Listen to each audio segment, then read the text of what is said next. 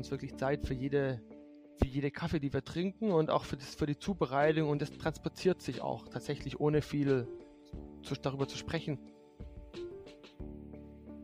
Aber was die machen, ist irgendwie weit, weit darüber hinaus, was man irgendwie jetzt mit einem, mit einem Biozertifikat ähm, machen würde. Also Pestizide oder sowas, das, das kennen die gar nicht.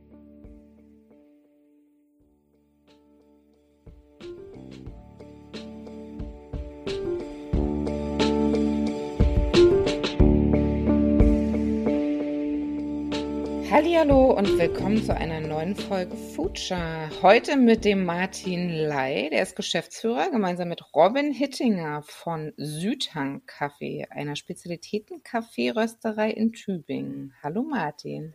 Hi, hallo. Servus. Schön, dass du da bist. Wir wollen uns heute natürlich mit dir über Kaffee unterhalten, worüber sonst, aber eben auch über euer Geschäftsmodell sozusagen, weil ihr seid da doch auffällig in der Branche. Ihr nennt das selber den mündigen Konsum oder sagt, sprecht von radikaler Transparenz, denn ihr legt sämtliche Belege offen. Also wirklich alle Rechnungen, die Umsätze, auch die Gehälter kann man sich bei euch online in den einzelnen Dokumenten anschauen. Das stellt ihr alles hoch und sagt, das macht ihr, damit die Konsumenten selbst entscheiden können, wie ihr als Unternehmen äh, den ethischen Ansprüchen der Leute genügt. Warum macht ihr das? Genau aus dem Grund, ich glaube, ist die, die erste Antwort, ähm, dass jeder sich selbst ein Urteil bilden soll. Also wir, wir merken, es gibt einfach, ne, gerade im Spezialitätenkaffee Menschen, die, die, die stehen auf gewisse Dinge, manche ist, manches ist ihnen wichtig, anderes ist ihnen nicht wichtig. Ne, manche ist ihnen voll wichtig, woher kommt die Bohne, andere ist wichtig, wie wird die transportiert, ähm, andere ist wichtig, andere ist wichtig, ne? wie wird die aufbereitet. Und so glaube ich, kann ich jetzt gar nicht ähm, mich einstellen auf jede, auf jeden Fokus, den jeder, jeder so hat. So, das ist die eine Sache. Das heißt, wenn jemand ähm, voll den Fokus darauf legt, dann schaut er sich unser Unternehmen an und sagt, ja passt. Jemand anders hat vielleicht voll den Fokus auf irgendwelche Dinge, auf die ich gar nicht, an die ich gar nicht dachte. Ne? Und dann schaut er sich das an und sagt, vielleicht auch passt nicht. Ähm, und darüber bin ich eigentlich gar nicht traurig, sondern fast schon eher froh. Dann also froh dann auch, wenn wir eine Rückmeldung bekommen, dass dann gesagt wird, passt nicht, weil, und dann wissen wir, ah, machen wir weiter so, weil anders wäre es uns zu teuer, oder ah, danke, wir versuchen das zu ändern, oder wir ändern sofort, oder wir sehen es anders. Aber im Prinzip ohne diese Rückmeldung ähm, bleiben wir ja blind für, für die ganzen, ja, die ganzen Überlegungen, die ganzen Hintergründe, die andere mit, mit sich bringen. Ich glaube, das ist so die, die, der Hauptgrund. Und der andere ist, dass wir relativ stolz sind auf das, was wir tun, oder sogar sehr stolz.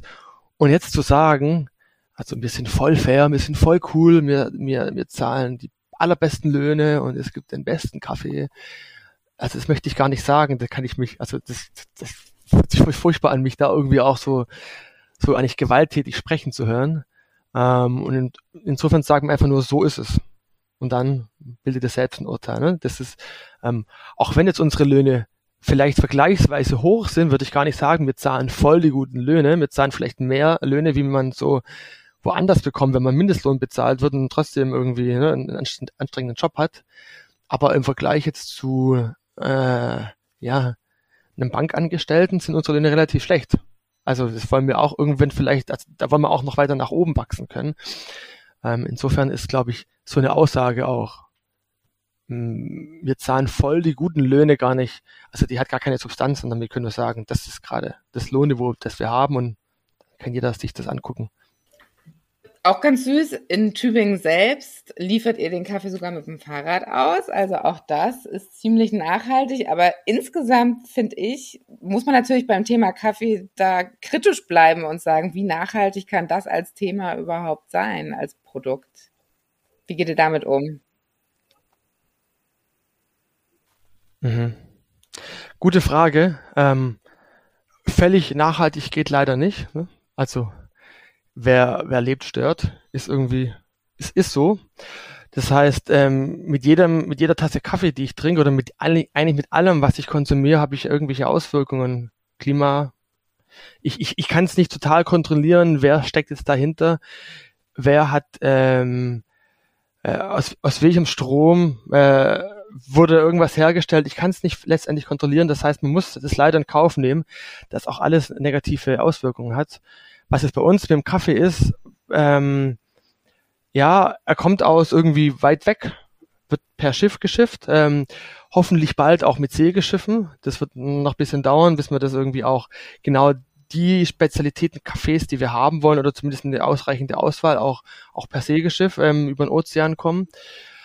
Dann ist es auch keine verderbliche Ware wie Mangos, also eine Flugmango aus, aus Peru ist schon eine andere Hausnummer wie jetzt, ähm, wie jetzt Grünkaffee, also Rohkaffee. Das ist auch völlig richtig. Und für was wir aber auch stehen, ist so eine, so eine Slow-Food-Mentalität. Ähm, das heißt, trink mal irgendwie einfach, weil es Spaß macht, zwölf Kaffees am Tag im Pappbecher und einfach nur, weil du gerade richtig durstig bist und irgendwie runter, runtertrinken, dann ist er doch ein bisschen kälter geworden, als du es wolltest, und dann kippst du ihn wieder raus. Ähm, das machen wir eben nicht, sondern wir nehmen uns wirklich Zeit für jede, für jede Kaffee, die wir trinken und auch für, das, für die Zubereitung und das transportiert sich auch tatsächlich ohne viel zu, darüber zu sprechen, das transportiert, er transportiert sich auf unsere Kundinnen und Kunden und das heißt, die, die nehmen sich Zeit fürs Trinken. Das heißt, im Zweifelsfall konsumieren die vielleicht dann einfach auch weniger und dafür aber mit, mit mehr, mit mehr Aufmerksamkeit. So. Ich glaube, das ist tatsächlich ein ganz wichtiger Punkt. Äh, wie nachhaltig ist, kann Genuss sein. Und äh, ich glaube auch, dass man über die bewusste Erfahrung, das bewusste Konsumieren und die Reduktion des Konsums einfach als Konsument, also ihr macht schon einen mega guten Job und ich als Konsument kann meinen Teil dazu beitragen, dass ihr oder dass die ganze Sache auf eine gewisse Art und Weise so weit wie möglich als Genussmittel äh, nachhaltig ist. Ja. ja. ja. Und es ist halt immer eine graduelle Sache, ne? Es geht weder 0 noch 100. So, man muss sich irgendwie, jeder muss sich selbst da, da ein, einrückeln, wo es für einen persönlich passt. Eure verschiedenen Kaffees und Espressos haben super schöne Namen und die werden oft nach den kooperativen Farmen oder auch Farmerinnen benannt. Mein Highlight ist auf jeden Fall der Filterkaffee Don Primitivo. Den finde ich ziemlich gut. Den würde ich allein wegen dem Namen schon trinken wollen. Ja. Wie, wie nah seid ihr denen? Also kennt ihr die persönlich? Seid ihr mal vor Ort gewesen? Oder wie sind da eure Auswahlverfahren für die einzelnen mhm. Cafés? Vor Ort waren wir nicht. Also ich, ich bin früher in meinem alten Berufsleben sehr viel geflogen. Da war ich noch nicht so ähm, ja ähm, aware of die auf, bezüglich der ganzen Klimakatastrophe. Ähm, ich werde wahrscheinlich in meinem Leben nicht mehr fliegen. Das heißt, ich werde vermutlich auch nie in einem Ursprungsland sein, wo Kaffee hergestellt wird. Ich war früher im Ursprungsland, ähm, habe da aber keine Kaffeefarmen be, äh, besucht. Das war bevor ich überhaupt in diese Kaffeewelt eingetaucht bin. Ähm, und jetzt für uns als Rösterei, wir haben jetzt im ersten Jahr gute sieben Tonnen Rohkaffee geröstet. Das ist total unverhältnismäßig, dass wir jetzt da ins ähm, äh, fliegen. Ähm, was wir aber machen oder was wir sind, wir sind sehr im engen Kontakt mit den Kaffeeimporteuren, die wiederum in sehr engen Kontakt mit den Kaffeefarmern sind. Und manchmal, also nicht mit allen, aber mit vielen ähm, chatten wir, telefonieren, WhatsAppen. So, das heißt, die sind uns nicht fremd. Die, ich, ich würde fast sogar wetten, dass die meisten auch wissen, also uns kennen als Südhang. Das heißt, die haben jetzt nicht unendlich viele Kunden. Das heißt, wir sind denen auch auf jeden Fall ein Begriff. Das heißt, insofern ist es, ist es ein, jetzt kein, ähm, ist es kein anonymes Verhältnis zu den, zu den Kaffeefarmerinnen. Und wir haben ein sehr großes Vertrauen zu unseren äh, äh, ja, Kaffeeimporteuren. Die kennen wir. Die, zwei davon wohnen direkt um die Ecke. Äh, das sind eigentlich Freunde von uns. Insofern, und, und die haben natürlich nicht nur uns als Kunde, sondern äh, relativ viele Röstereien. Und da ist es wieder was anderes, dass die, dass die dann irgendwie durch die Welt reisen und ihre Farmen besuchen. Das heißt aber nicht, ihr arbeitet mit so einem ganz großen Rohkaffeehändler zusammen, sondern ihr habt da schon Leute, die ein bisschen spezialisiert sind, oder? Ja, auf jeden Fall. Ähm, also wir arbeiten zusammen mit Raw Material. Das ist eine relativ große, großes Unternehmen. Die sind aber für mich irgendwie ein ganz schönes Vorbild für, für faires Wirtschaften. Also die haben keine Gewinnabsichten. Alle Gewinne, die sie einstreichen, gehen hauptsächlich in, oder nicht hauptsächlich, gehen, glaube ich, zu 100 Prozent in, in, in Dinge, die vor Ort helfen, soziale Projekte, ähm, infrastrukturelle Bildung. Hm, von denen beziehen wir viel Kaffee. Dann beziehen wir Kaffee von Blot Coffee. Das ist im Prinzip der Rohkaffee-Importeur von Elbgold aus Hamburg. Dort hat Robin sein Handwerk gelernt Das heißt, es sind seine ehemaligen Chefs und seine ehemalige Chefin. Ähm, da besteht natürlich auch irgendwie ein Vertrauens, Vertrauensbasis, weil er irgendwie zehn Jahre mit denen schon zusammengearbeitet hat und, und, ähm, und dann so, na, es gibt noch ein paar weitere kleine und noch die dritten, die von dem am meisten beziehen. Das ist, das ein Kumpa. Und die sind zwei Jungs, die wohnen in Tübingen. Der eine wohnt, glaube ich, 70 Meter vom Südhang entfernt, der andere 150 Meter vom Südhang. Das heißt, jeden Tag, bevor die zur Arbeit gehen, kommen sie zu uns zum Kaffee und wenn sie von der Arbeit noch zurückkommen, kommen sie auch noch zum Kaffee vorbei. Also wir kennen die, wir kennen die richtig gut, nicht nur als Kunden bei uns im Kaffee, sondern eben auch als, als Freunde, mit denen man viel unternimmt. Das sind unsere Rohkaffee-Importeure. Das ist, ist ja wahrscheinlich dann auch ein bisschen die Schwierigkeit, weil also Spezialitäten-Kaffee-Röstereien werben ja ganz gerne immer mit dieser Direct-Trade-Geschichte, ja. aber ich glaube, das ist wahrscheinlich ein bisschen vergleichbar mit dem Bio-Siegel, weil nicht jeder kleine, jeder kleine Röster kann ja da seinen eigenen Container Rohkaffee irgendwie nach Deutschland schiffen lassen und da in Eigenregie importieren, oder? Ja, ja. Ich meine, ich muss auch immer sagen, ich kann immer nur für mich reden. Also ich habe für mich äh, entschieden, vielleicht ändert sich das auch noch. Ne? Ich möchte vielleicht meinen Kindern auch die Welt zeigen oder sie begleiten, während sie die Welt ken äh, kennenlernen. Ähm, aber eigentlich bin ich gerade so, dass ich nicht mehr fliegen möchte. Jetzt Robin weiß ich nicht, ob er das auch so streng sieht. Ich kann mir gut vorstellen, dass er da nicht so, also dass ihm das nicht so sehr wichtig ist wie wir. Das, das, das heißt, es kann gut sein, dass er dann sagt, ja gut, ich würde jetzt schon gerne ähm, zum, zum Beispiel von unserem Kaffee Muyu, also das ist unser am meist verkaufte Espresso, ähm, fast die Hälfte unser, unseres Kaffeesvolumen ist praktisch ist, ist Muyo, dass er, dass er sagt, ja komm, ich möchte auf jeden Fall mal nach Peru fliegen und die Kooperative persönlich kennenlernen. Das, das, das wäre auch total naheliegend. Das heißt, es kann schon auch passieren, dass wir da sehr direkte Kontakte haben werden, äh, aber dann wahrscheinlich nicht von meiner Seite begleitet. Und neben diesem persönlichen Kontakt und eben auch dem engen Verhältnis zu euren Händlern, wie steht ihr denn zu diesen verschiedenen Labels und Siegeln, die es so in der Branche gibt? Also gerade in der Kaffeebranche ist ja Fair Trade zum Beispiel immer heiß diskutiert als Label. Wobei viele Endkunden, glaube ich, genau darauf schauen im Supermarkt, wenn es darum geht, sich für eine Tüte zu entscheiden. Ja, ja, also da, dazu geht's mir auch. Ich kaufe zum Beispiel einfach nur beim Bio-Supermarkt. Dann mache ich mir das Leben auch leicht. Ne? Dann, dann habe ich so einen Vertrauensvorschuss und denke, ja, das passt irgendwie alles. Dann merke ich, ups, die Äpfel kamen jetzt doch aus Argentinien, warum kaufe ich die eigentlich auf dem Markt? Dann sind sie zwar nicht bio, aber sie kommen irgendwie vom Feld daneben an. Ne, aber dann, dann gehe ich auch auf den einfachen Weg und glaube da einfach diesem Siegel. Im Prinzip möchten wir die Vielfalt der, der, der Kaffee, der Kaffeesorten abbilden. Das heißt, wir haben viele, viele Micro, Microlots, also da erntet jemand drei Säcke Kaffee und die haben wir einfach. Also von diesem Hang, diese drei Säcke, die gibt's nur bei uns. Und es sind so kleine Unternehmen, Familienunternehmen, die können sich so eine Bio-Zertifizierung auch überhaupt nicht leisten. Und was die vor Ort machen, na klar, das kann ich jetzt natürlich nicht ähm, bestätigen durch Zertifikate. Aber was die machen, ist irgendwie weit, weit darüber hinaus, was man irgendwie jetzt mit einem, mit einem Bio-Zertifikat ähm, machen würde. Also Pestizide oder sowas, das, das kennen die gar nicht. Und die haben ähm, also Preise und ein Verständnis für ihr, für ihr Boden, dass es ähm, selbst wenn man jetzt, äh, also das würde gar nicht in deren Sinn kommen, jetzt da den Boden mit Pestizide zu, ver, zu, zu be, ähm, behandeln. Bei solchen Fragen bin ich halt auch nicht vor Ort. Ne? Das heißt, da kann ich auch nur das sagen, was mir, was dann weiter gesagt wurde, ne? da transparent und ehrlich zu sein. Ähm, so, das ist die, die, die, die Bio, die Bio-Ecke und die Fairtrade-Ecke. Ähm, da habe ich mir mal die Mühe gemacht, ähm, alle Cafés, die wir eingekauft haben, nachzufragen, was bekommt denn eigentlich die Instanz, die auch bei Fairtrade als Fairtrade Mindestpreis ähm, herangezogen werden kann. Ne? Wenn man so eine, wenn, wenn man, wenn es ein großes Unternehmen ist, dann gibt es ja zig Zwischenhändler. Die Farmer pflücken die, die Kirschen, irgendwann werden sie weiterverarbeitet, vielleicht dann zu einer Kooperative, dann geht sie noch zu einer größeren Einheit und irgendwann wird sie von irgendjemandem gekauft und man sagt, okay, an dieser, an dieser Stelle braucht man einen gewissen Mindestpreis um, um irgendwie Fairtrade zertifiziert werden zu können. Und da liegt aktuell global, da gibt es keine Unterscheidung, bei 1,40 Dollar pro Pfund Rohkaffee. Und ich habe mir die Mühe gemacht, mal ähm, alle Kaffees bei uns zu verfolgen, was an der Stelle der Preis ist und wir sind dabei weitem drüber. Also ähm, Faktor 3, Faktor 4, Faktor 2,5 so. Insofern sind wir nicht Fairtrade zertifiziert, aber wenn man jetzt alleine auf diesen Preis schaut, ist es eine, eine ganz andere Hausnummer. Und auch, dass es eben halt bei uns tatsächlich einfach einen Zwischenhändler gibt und nicht irgendwie weiß nicht, neun oder so, die alle ihr, ihr, ihr Stückchen abhaben wollen. Das heißt, da, da kommt dann dementsprechend auch weniger Instanzen auch mehr an. Wie oft müsst denn ihr ähm, eure Kaffeepreise irgendwie erklären gegenüber äh, Konsumenten oder Einkäufern? Selten.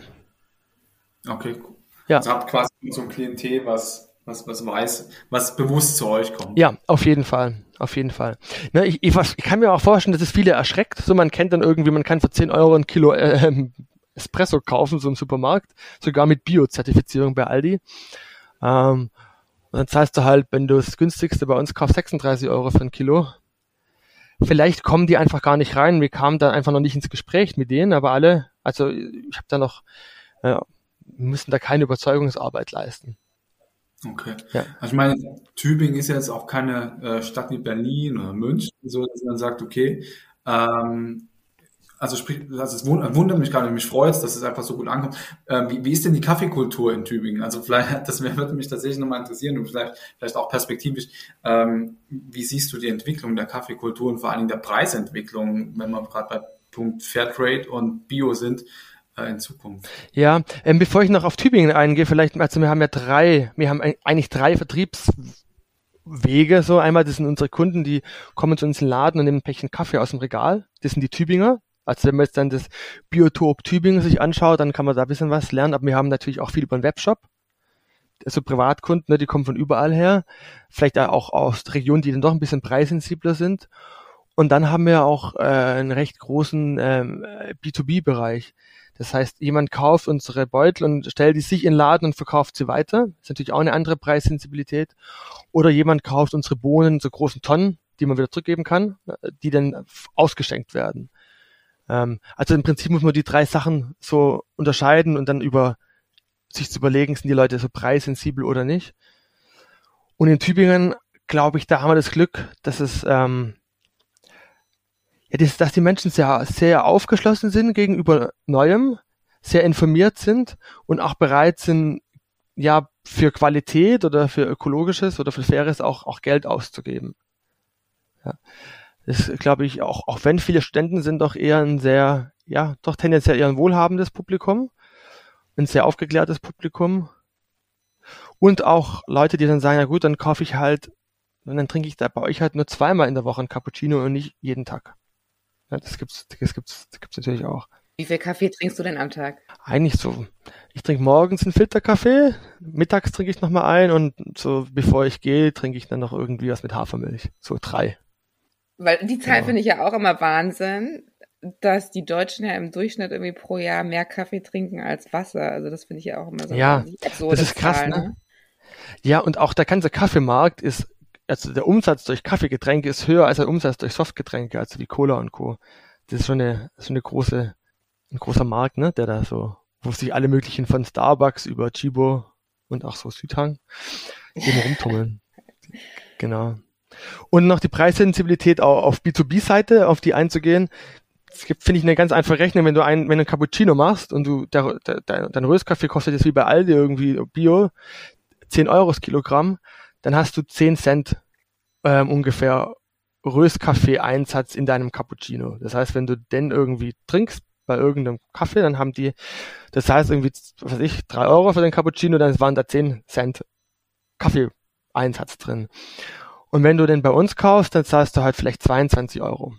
Dann sind halt 12 Cent mehr Einsatz, aber es ist ein Kaffeegetränk. Also ich glaube, die, die, die Gastronomen oder die Leute, die, die das blicken, also sobald man es blickt, ist man da schmerzfrei, weil ähm, das, das, sind, das sind 12 Cent für ein, für, ein, für ein Item, das ja eigentlich ein Kaffeegetränk ist. Also eigentlich der wichtigste, das wichtigste Bestandteil. Ja. Wir haben gerade schon davon gesprochen, wie viel Kaffee du trinkst am Tag. Ähm, ihr sprecht aber auf eurem, ähm, ihr sprecht von, von Genuss und Augenblick und wollt äh, Leben mit Lebendigkeit füllen. Was, was bedeutet für euch eigentlich Kaffee trinken? Ja, für euch, ja, also ich bin da ja irgendwie ganz, ich bin da ja irgendwie erst reingeschlittert. So, ich, habe vor zwei Jahren erst irgendwie, oder vor drei Jahren erst gehört, dass sowas wie Spezialitätenkaffee gibt. Das heißt, ich bin da noch relativ neu dabei. Die, die Liebe ist praktisch neu entdeckt, aber alle anderen, die da bei uns sind, die sind schon von, ich weiß nicht, ne, aber gefühlt das ganze Leben so dreht sich da um Kaffee. Das heißt, die ähm, äh, uns, uns, unsere Leute, die da irgendwie arbeiten, die rufen sich sonntags irgendwie gegenseitig an, weil sie gerade privat zu Hause irgendwie einen neuen Kaffee aufbrühen. Und es pa irgendwie passt was nicht so ganz und dann überlegen sie sich gegenseitig, ob jetzt, ob irgendwie der Mahlgrad oder irgendwie Luftfeuchtigkeit oder na, das Wasser nicht passt, dass irgendwie, wie man dann noch irgendwie privat noch irgendwas tweaken können. Also das ist dann einfach schon, macht Spaß und auch einfach wichtig, so sich da voll, voll, voll einzutauchen in dieses, das, das Beste rausholen und dann eben auch richtigen, richtigen Genuss zu haben. So für Außenstehende, und ich bin doch so ein bisschen so ein Außensteher, es ist oftmals ulkig, aber auch eine richtig schöne Sache. Also man sieht, es ist, es ist dann einfach richtig ein Herzensanliegen. So mir schon auch mehr, ich, ich, ich drifte da auch mehr rein und, und das ist für mich auch total bereichernd. Weil ich eher, ähm, ich bin eher so, so ein Stresshaare, mache alles relativ schnell, ähm, effizient und schnell und dann das nächste und Pausen sind nicht so meins. Und dann irgendwie zu erfahren, dass so ein, so ein Kaffee, wenn der kälter wird, sein Aromaspektrum ändert das zwingt mich dazu, einfach irgendwie für so ein Filterkaffee sechs, sieben Minuten mir Zeit zu nehmen, weil es schmeckt einfach tatsächlich anders und das macht dann auch, also ist für mich fast schon so eine, ja, ähm, Meditationshilfe. Ja, also A, A, das und, und B, äh, ich, also dieses nerdy Ding äh, kann man halten, was man möchte, aber es ist halt schon so ein bisschen auch eine Wertschätzung gegenüber der Arbeit, äh, die die Leute da haben. Also ich war in, in Sumatra äh, ein paar Mal und habe gesehen, wie die, die dort das Zeug pflücken, wie das wächst. Ähm, und da sollte man aus jeder Bohne tatsächlich das Optimum an Geschmack rausholen und ja. eben die Wertschätzung gegenüber. Ja, die Erfahrung, die du gemacht hast, die wollen wir auch noch transportieren. Wir haben ja so eine eigene Zeitung ähm, und das wird mal ein Thema sein, ähm, vielleicht der übernächsten oder überübernächsten Ausgabe, dass man im Prinzip so ganz nüchtern die Zeiten und die Hände aufschreibt, die dafür nötig sind, dass du meinetwegen einen Espresso-Shot hast hast. Wie viele Hände, wie viele Minuten wurden selektiert, wie viele Bohnen waren denn das, so wie viele, und dann schlackert man ein bisschen mit den Ohren und denkt, ups, so. Das, das werde ich jetzt nicht so schnell runter trinken, das ist irgendwie Ausdruck mangelnden Respektes jetzt, wo ich es weiß. Ja, voll. Ja. Nee, also wie schnell hat man so einen kalten Espresso mal in sich reingeprügelt? Ähm, genau. Und ja. es kann eigentlich so viel mehr. Ja. ja. Ja, oder wie schnell hat man Espresso in der Hand und wenn es den gerade wie bei uns umsonst gibt für die Mitarbeiter, wie schnell hast du den in der Hand und dann sprichst du doch über was Spannendes und dann merkst du, oh, jetzt ist es aber kalt geworden, dann kippt man weg. Und sobald man, ich glaube, das verinnerlicht hat, wie viel Arbeit dahinter steckt und wie viel Expertise, macht man das nicht mehr. Also da, da, da tut's allen, die bei uns arbeiten, würde das wehtun, wenn man unnötigerweise da, ne, unnötigerweise was, was verhunzt. Und nicht nur wie viel Arbeit, sondern auch tatsächlich wie viel Passion. Also die, die Kaffeefarmerin, die ein, den Einblick, den ich da hatte, das sind, das sind halt eher so Spezialitätenwinzer. Also die, die haben nicht einfach irgendwie so einen Acker und schmeißen da irgendwas drauf und dann wächst da was und dann wird was gepflückt, sondern also die wissen richtig, was sie tun. Das ist, das ist ein Kunsthandwerk. Und meinst du, dass diese Szene von den Spezialitätenröstern, also es ist ja nach wie vor am Markt eine Nische, aber glaubst du, dass die schon eine Vorreiterstellung haben könnten, auch für die Industrie? Also das hofft man ja in vielen Sparten, dass man sagt, vielleicht schauen die sich schon auch noch was ab? Ja, auf jeden Fall. Das weiß ich auch tatsächlich von, ähm, man kennt ja viele Leute, die dann Leute kennen oder auch, ne, die weil in den großen Kaffeehäusern ähm, oder ne, wie, wie Chibo oder ja, arbeiten und die haben schon Respekt vor dieser Bewegung und versuchen sich da irgendwie zu positionieren und machen da, machen da irgendwas, ne? Ähm, um das abzufangen, wird wahrscheinlich nicht so ohne weiteres gehen, dass so, eine, so ein großes Unternehmen im Prinzip sich so, so ein Mantel anzieht, dass man auch ne, in 15 Kilogramm Chargen röstet, wenn man, wenn man irgendwie auf die jeweilige aktuelle T Temperatur und Luftfeuchtigkeit eingeht, dass das Beste ist. Das, das wird nicht funktionieren, aber da sind die, glaube ich, auch ratlos, wie man da Schritt halten kann. Und ich glaube, ähm, Deutschland ist da relativ weit hinten. Also wenn man sich sowas Australien zum Beispiel anschaut, dass die Kaffeequalität einfach äh, oder die Kultur ist schon so weit fort in, äh, fortgeschritten. Das heißt, da muss man nur einen Blick hinwerfen und sieht dann, wohin die Reise auch in, in, in Deutschland gehen wird. Genau, sprich, der Kaffeekonsum wird äh, vielleicht auch so ein bisschen weiter runtergehen oder ähm, beziehungsweise vielleicht eine Frage noch zu diesem Wasser-Kaffee-Ding. Äh, das habe ich jetzt auch das erste Mal gehört tatsächlich, also beziehungsweise von Maria äh, zur Recherche schon. Äh, wie kommt denn, also Kannst du dir das erklären, wie sowas zustande kommt? Also ich trinke jetzt zwei Liter, drei Liter Wasser, jetzt auch geschuldet der Temperaturen da draußen. Äh, wie man das irgendwie ins Verhältnis bringen kann in Deutschland. Wie meinst du das Wasser-Kaffee-Ding? Dass wir mehr Wasser trinken als Kaffee. Nee, mehr Kaffee als Wasser, so rum. Genau. Ah, das weiß ich gar nicht, ob da, da bin ich jetzt kein Ernährungsspezialist. Ich merke, ich sollte mehr trinken, als ich trinke. So, also an, an, an ganz normalen Wasserflüssigkeiten. Das ist, ich glaube, gerade sagte ich ja vorhin schon, ich bin da eher so der, der stressige Mensch, der irgendwie es liebt, sportlich zu arbeiten. Da vergesse ich das einfach. Das heißt, habe da so eine ganz, also einen, einer unserer Mitarbeiter, der ist richtig fürsorglich, der, der stellt mir immer so eine Wasserkaraffe auf den Tisch und dann ist die auch weggetrunken relativ schnell und dann kommt die nächste drauf. Ich glaube, ohne diese äh, Fürsorglichkeit, so fast mütterlich, würde ich viel zu wenig beim Arbeiten trinken, ja. Äh, das ist eine super Überleitung zu unseren Future-Fragen. Äh, nachdem du ja das Trinken regelmäßig scheinbar vergisst, ähm, wir hoffen, du kannst dich daran erinnern, was du als letztes gegessen hast. Ja, habe ich. Kann ich genau. Ein, ein Käsebrot. ein, ein, Käsebrot. Wir alle lieben Käsebrot und Käsebrot wird auch viel zu wenig gegessen. Ähm, nenne uns ein Lebensmittel für die Zukunft. Hafermilch. Damit auch 2050 genug für alle da ist, was kann man sofort tun bzw. ändern? Inne, innehalten, Pause machen. Das sollte ich auch manchmal. Ähm, hast du zum Thema äh, Zukunft, Ernährung oder äh, Kaffee noch einen medialen Tipp? Buch, Podcast, Video, Film? Ja, tatsächlich einen richtig medialen Tipp. Ein Medium ist ja ziemlich weit gefasst so. Ich bin bisschen äh, medienskeptisch, was so alles mit Strom zu tun hat. Ich habe neulich entdeckt, junge Weintriebe, wenn die so austreiben, die kann man einfach abzwicken und essen. Und das schmeckt abgefahren. Das schmeckt so äh, leicht säuerlich, süßlich und beim ersten Bissen ist es fast so wie so ein Center Shock, falls ihr das kennt, dieses ja, wir sind Kinder der 90er, ja. ja. Und dann, äh, aber dieses, dieses Krasse wird relativ schnell abgefedert und dann schmeckt es super erfrischend, so wie Richtung Schnittlauch. Und das habe ich neulich entdeckt, als ich mit, mit, mit meinem Schwager joggen war. Der hat das einfach gegessen und dachte, was machst denn du? Und dann habe ich es auch probiert.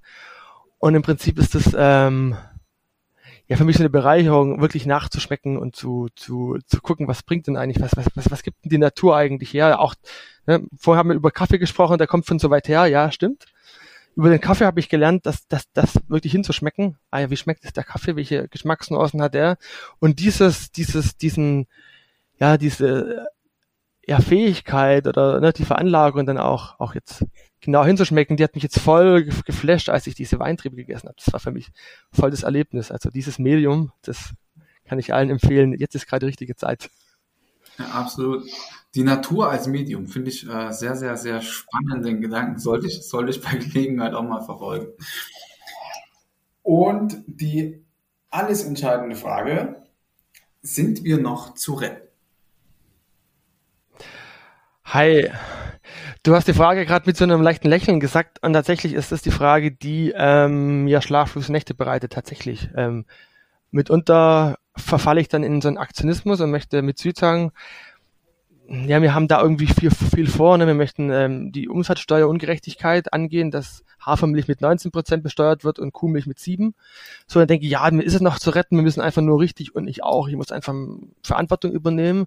Und manchmal kippt es dann so ab in, nee, so, ich habe jetzt Kinder, die werden auch Kinder haben und für irgendwie ist spätestens für die wird's ziemlich scheiße.